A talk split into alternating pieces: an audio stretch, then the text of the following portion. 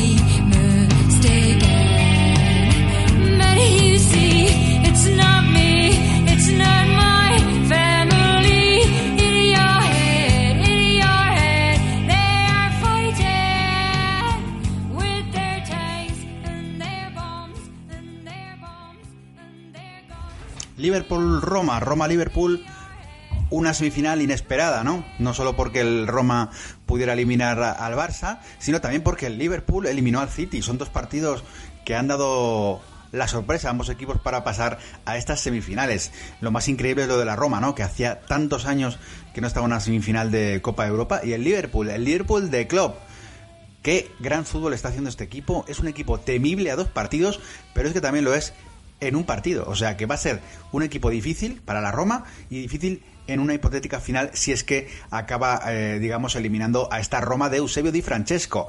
Eh, Klopp, que está haciendo la temporada de su vida con el Liverpool, ha acogido a esos jugadores secundarios que ha elegido él, que lo dan todo por él, por su equipo, por el entrenador, por la grada y esperamos un, un, partido eléctrico, un partido en el cual el Liverpool sea capaz de imponer su juego ofensivo. La Roma, por su parte, eh, tiene el partido de vuelta, que es una buena opción para ellos. También lo hicieron valer eh, contra el Barça, con lo que cualquier resultado que se dé en el que haya una diferencia de tres goles, la Roma tiene eh, el derecho a poder remontar, el derecho que se ha ganado tras remontar a todo un Barcelona. No olvidemos que el Liverpool se ha cargado al City, que la Roma se ha cargado al Barcelona y por un lado está el Liverpool que es un equipo que en casa arrasa, eh, ya lo hemos visto, como arrasó 3-0 al City, ha arrasado a muchos más equipos en, esas, en esos partidos de ida de las eliminatorias, y no solo eso, sino que también lo ha hecho en, eh, en la liguilla, mm, en la Premier League también ha hecho grandes goleadas,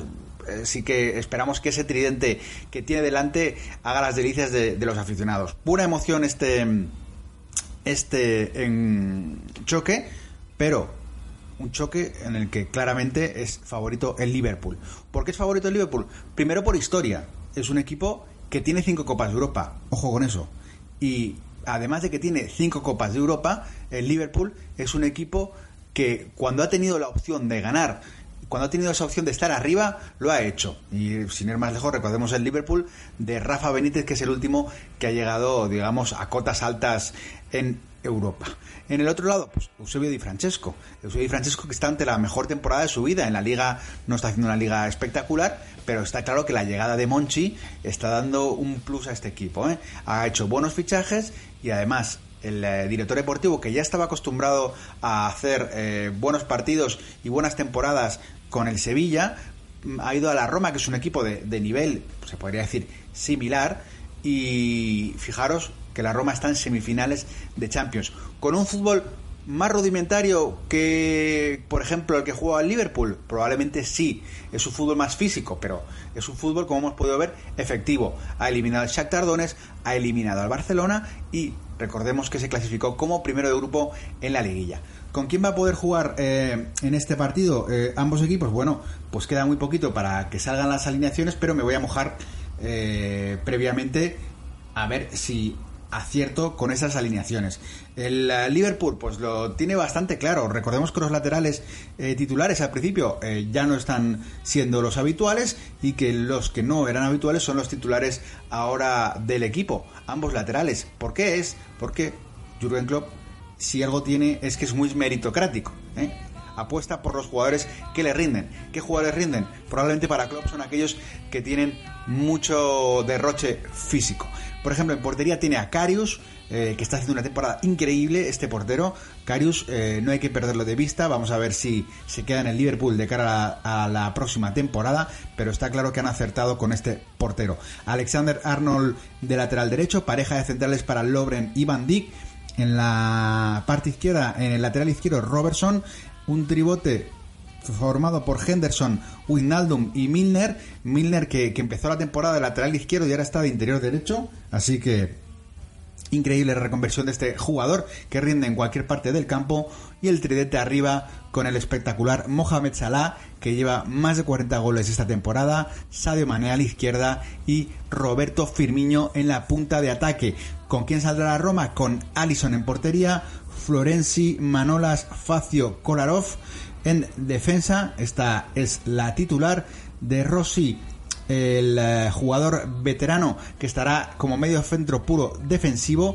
Nainggolan, que hizo un partidazo increíble ante el Barça. Qué importante es este jugador para este equipo por su despliegue físico. Strutman, que está jugando muy bien en la Roma y en esta Champions. Y arriba estaría el eh, turco Under por la derecha, Perotti por la izquierda y Seco en la punta de ataque que está en un momento increíble de forma.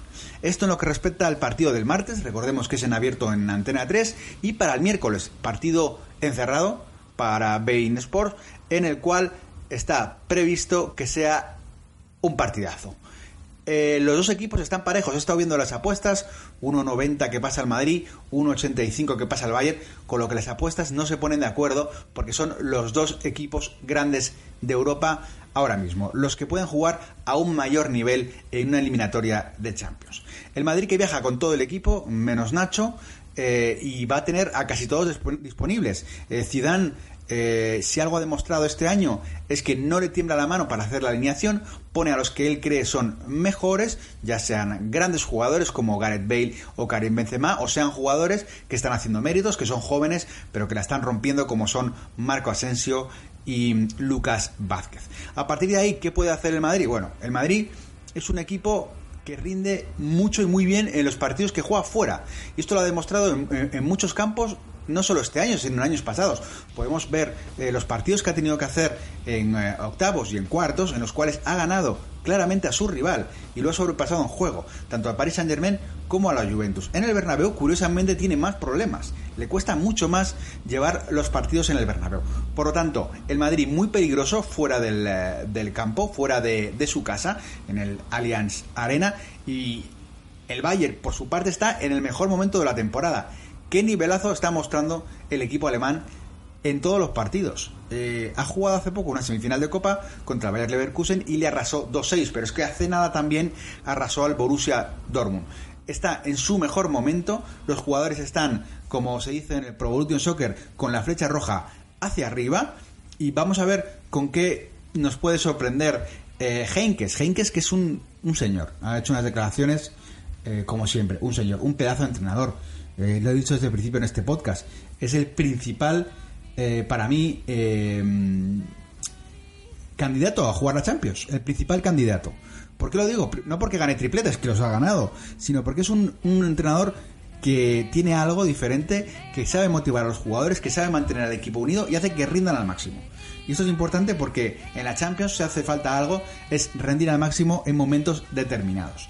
Henkes que tiene pensado alinear a Ulrich en portería, este portero que como sabéis hace tiempo ya está sustituyendo a, a Neuer, que le está costando muchísimo recuperarse de esa lesión y no se sabe ni siquiera si va a llegar al Mundial. Veremos si llega. Ulrich en portería, digo, portero de muchas eh, condiciones y sobre todo eh, lo vais a poder ver. Es un portero de mucho nivel, no por ser el sustituto de Neuer tiene peor nivel. Hombre, no es Neuer, Neuer es el top, top, top de los porteros, pero está eh, Ulrich que lo hace bastante bien. Kimmich sería el lateral derecho, este jugador con Guardiola jugó de todo, en este caso vuelve al lateral, Boateng y Hummels pareja de centrales, Rafinha por la izquierda, y aquí vienen las dudas. El, eh, el chileno Arturo Vidal, que se ha lesionado de la rodilla y se pierde toda la temporada, eh, probablemente llegue al Mundial, ya veremos, pero en ese centro del campo serían Javi Martínez, que quedaría como pivote único defensivo, Thiago Alcántara, que veremos si juega o no. Hay dudas porque jugó los 90 minutos del último partido que jugó el Bayern y eso hace pensar que no va a jugar, pero tiene sus posibilidades porque Thiago es un, titularísimo en el Bayern, un muy titular iba a decir.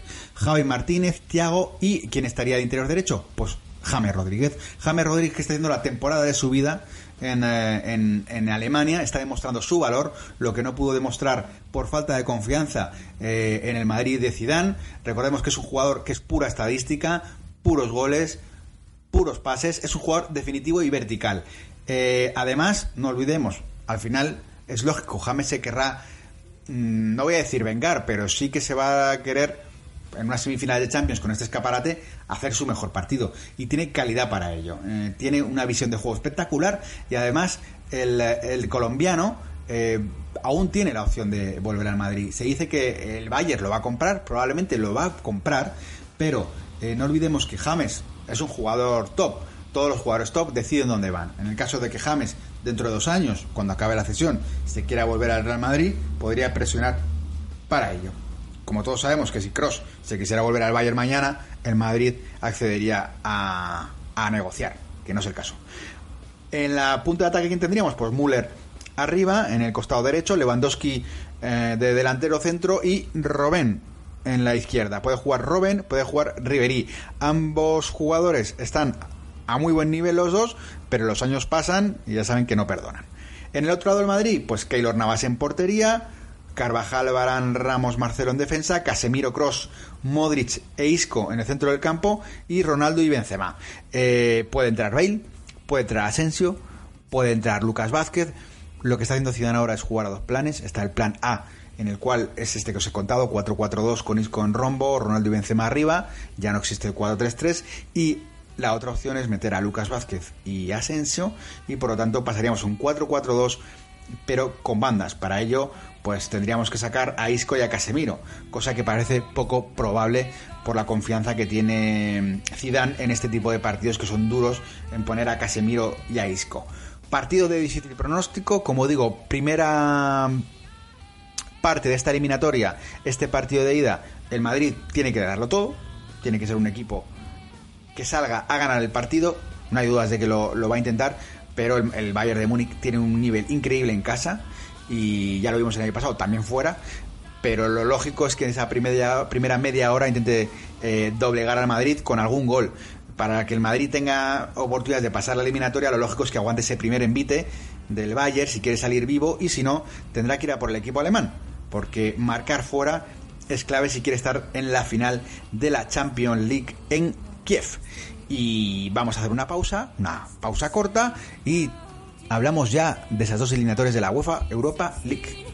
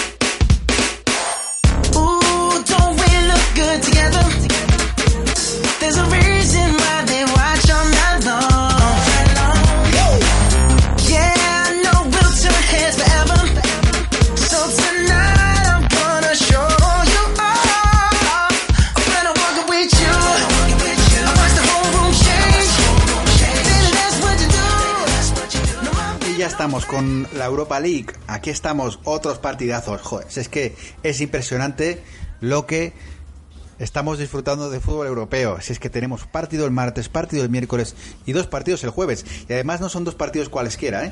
son dos semifinales de la UEFA Europa League que en este partido de ida tendrán mucho que decidir todos los equipos. Arsenal, Atlético de Madrid. Si es que esto suena a semifinal de Champions. Puede ser perfectamente una semifinal de Champions League. Es de UEFA Europa League. Pero son dos equipos claramente de Champions. El Atlético de Madrid, que viene de apretar en la liga muchísimo. ¿eh? Está en un momento fuerte. No está mal el Atlético Madrid, grandes resultados, empató en el Bernabéu, ha tenido el traspiés del Betis, pero está jugando muy bien. Y además está aguantando bien las dos competiciones, UEFA Europa League y Liga con pocos jugadores. Ya sabéis, con la salida de Carrasco y la salida del otro jugador argentino, Nico Gaitán, el jugador Nico Gaitán, el argentino que también se fue al fútbol chino, y este Atlético Madrid que tiene mucho que, que decir en este primer partido que jugará, no olvidemos, en un campo tan mítico como el, el del Arsenal, el Fly Emirates Stadium. ¿Trayectoria hasta el momento? Pues mira, el Arsenal no ha sido una gran temporada para el equipo de Londres, pero ha mostrado su mejor versión en Europa. Por ejemplo, el eh, partido de ida frente al CSKA de Moscú y las victorias tanto en casa como a domicilio frente al Milán son un baremo de lo que el Arsenal es capaz de hacer. O sea, que no hablemos de que es un equipo débil. Se ha dado la noticia de que Wenger se va.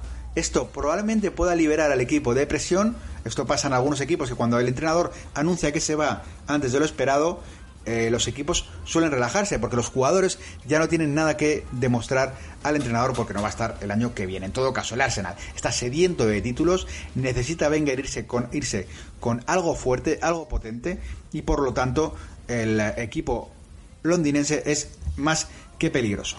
Por su parte, el Atlético, pues eliminado en la fase de grupos de la UEFA Champions League, como sabéis, comenzó su andadura hacia su tercer título de la UEFA Europa League con mucha determinación. En Copenhague, por ejemplo, un 5-1 y en Lokomotiv eh, de Moscú un global de 8 a 1. Fijaros, ¿eh? 5-1 a Copenhague, 8-1 en Lokomotiv, en los globales de las eliminatorias. Luego, con el Sporting de Lisboa, tuvo más eh, problemas porque es un equipo más difícil, lógicamente el portugués de más nivel, pero aún así está en unas semifinales de UEFA Europa League. Eh, ¿Qué alineaciones se pueden esperar? Pues en el caso del, del Arsenal, fijaros qué equipazo, ¿eh? Cheque en portería, Monreal, Koscielny, Mustafi, Bellerín. Los cuatro son prácticamente internacionales. La defensa del Arsenal. En el centro del campo, Wilshere, el Neni, eh, Shaka, el suizo y Ramsey. Arriba estarían eh, Ozil, probablemente, Welbeck o Mkhitaryan y el 9 que sí, seguro es la Por lo tanto, hay dos dudas. Si juega el Neni o juega Shaka, el titular suele ser el Neni, pero no está bien, con lo que podría ser Shaka. Y la otra duda es si juega Welbeck o Mkhitaryan. Mkhitaryan recordamos que es el mm, fichaje de invierno del Manchester United y Welbeck que lo está haciendo muy bien en esta temporada en el Arsenal, como pudimos ver en su último partido en Moscú, marcando ese gol definitivo que le salvaba de la catástrofe. ¿Qué- ¿En quién hay que fijarse en este partido? Pues en las estrellas. Por un lado tenemos a Mesut Özil en el Arsenal. 50 millones pagó el Arsenal por él hace unos años al Madrid, pero el mes pasado, por ejemplo, alcanzó las 50 asistencias en la Premier League en un tiempo récord. Es un jugador, como todos sabéis, muy intermitente, pero que puede marcar la diferencia si está en, su- en un momento dulce. En el otro lado, pues la estrella es claramente Antoine, Griezmann, el delantero del Atlético de Madrid.